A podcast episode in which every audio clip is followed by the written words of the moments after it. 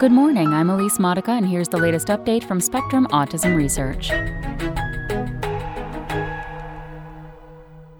Book Review The Pattern Seekers links human invention, past, present, and future, to autism traits by Claudia Wallis.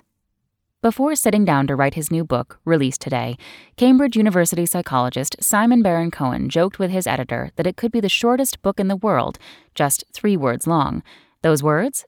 If, and, then.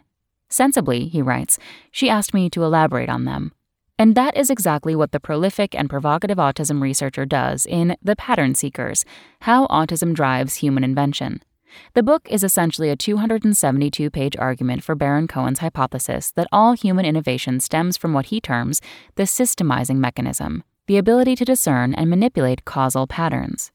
This cognitive mechanism, Baron Cohen says, is particularly strong in innovators in all fields, the arts as well as the sciences, and also in people with autism, two groups that he believes have overlapped throughout history. It is a bold argument, which he supports with a fair degree of conjecture and evidence marshaled from a range of fields, including archaeology, animal behavior, and neuroscience. He concludes with an impassioned call to action for modern society to do a better job of tapping the inventive power of people with autism. The Pattern Seekers spans the full sweep of human history. Somewhere between 70,000 and 100,000 years ago, the author argues, hominids evolved the brain power to think systematically using if and then logic, and the result was the flowering of human invention. Agriculture took root, he suggests, when a systemizing mind noticed that if a seed falls in moist soil and the sun shines on it, then the seed will sprout. Through relentlessly focused repetition and experimentation in which a single variable is modified, each newfound pattern could be further tested, refined, and exploited. Baron Cohen describes this as adding more ands to the if and then logic. If a seed falls in moist soil, and the sun shines on it, and I water it when there's no rain, and I remove weeds, and I add dung to the soil, then the sprouts will flourish and I'll have a crop. Medicine, he supposes, began in a similar fashion. If I have a headache and I eat willow bark, then my headache goes away. Ditto with the invention of tools. If I sharpen a piece of flint and attach it to a long pole with some strong fiber, then I can use it to efficiently hunt prey from a safe distance.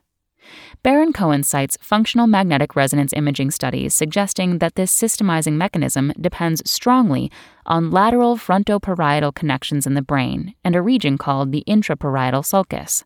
He insists that the systemizing mechanism is unique to Homo sapiens and devotes an entire chapter to knocking down any suggestion that earlier hominids, including Neanderthals, possessed this capacity, despite their use of simple tools and fire. In one of the book's more entertaining chapters, Baron Cohen reviews an array of clever animal behaviors that appear to reflect causal thinking octopuses that use coconut shells as armor, dolphins that use sea sponges and conch shells as scavenging tools, and Australian raptors that set fires by dropping hot embers onto a dry field, forcing tasty field mice to scurry into view. But as he did with human progenitors, Baron Cohen dismisses these as examples of associative learning rather than systemized cognition. Animal behaviorists and anthropologists may well take issue with Baron Cohen's audacious trespassing on their turf, Readers who are familiar with Baron Cohen's theories and studies of autism will find many of his greatest hits in this latest volume. Among them is his notion that the brain in people with autism is essentially a hypermasculinized brain, made so both by genetic variations and by prenatal exposure to high levels of androgens and estrogens in amniotic fluid. His large studies with amniotic samples provide intriguing evidence for this idea. An inveterate systemizer himself, Baron Cohen has argued for more than a decade that people can be classified based on their scores along two dimensions empathizing and systemizing, as measured with assessments of his own design. According to his own studies, about one third of all people and 40% of women are type E, strong on empathy and somewhat weaker on systemizing.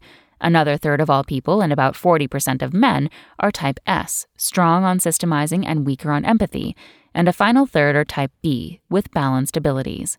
But Baron Cohen is particularly interested in the small subset of people, about 3% of men and 1% of women, according to his research, who are extreme systemizers, powerful, almost obsessive if and then thinkers who tend to be weak in empathy, particularly in their ability to understand another person's mental state, an ability known as theory of mind.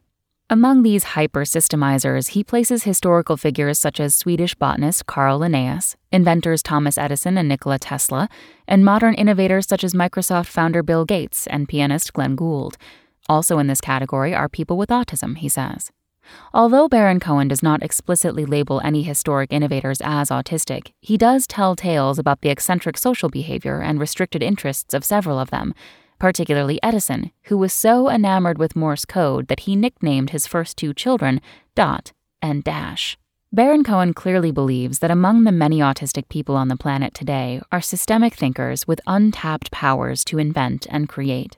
The most moving, and also pragmatic part of the pattern seekers concerns this profound waste of potential. Throughout the book, Baron Cohen returns to the story of an autistic man he has worked with who, though baffled by ordinary conversation, has built up an encyclopedic knowledge of plants and an ability to precisely diagnose car trouble just from the sounds of an engine. And yet, despite applying for hundreds of jobs, this man, now in his 40s, remains unemployed a job, he tells Baron Cohen, would lift the depression and suicidal thoughts that beset him. Why won't anyone give me the chance to prove I can contribute, to make me feel included in society? Baron Cohen points to several efforts to foster employment and productivity among autistic adults, including a special unit in the Israeli army. He calls for a pathway in schools that would allow autistic children to pursue their own narrow interests rather than flounder in a broad but shallow curriculum. He acknowledges that many people with autism struggle with conditions and disabilities that limit their ability to contribute, but who could argue with his view that far too much talent is going to waste?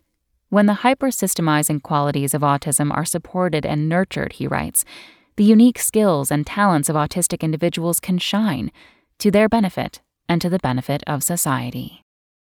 That's all for today. Check back on Wednesday for more content from Spectrum Autism Research or go to spectrumnews.org.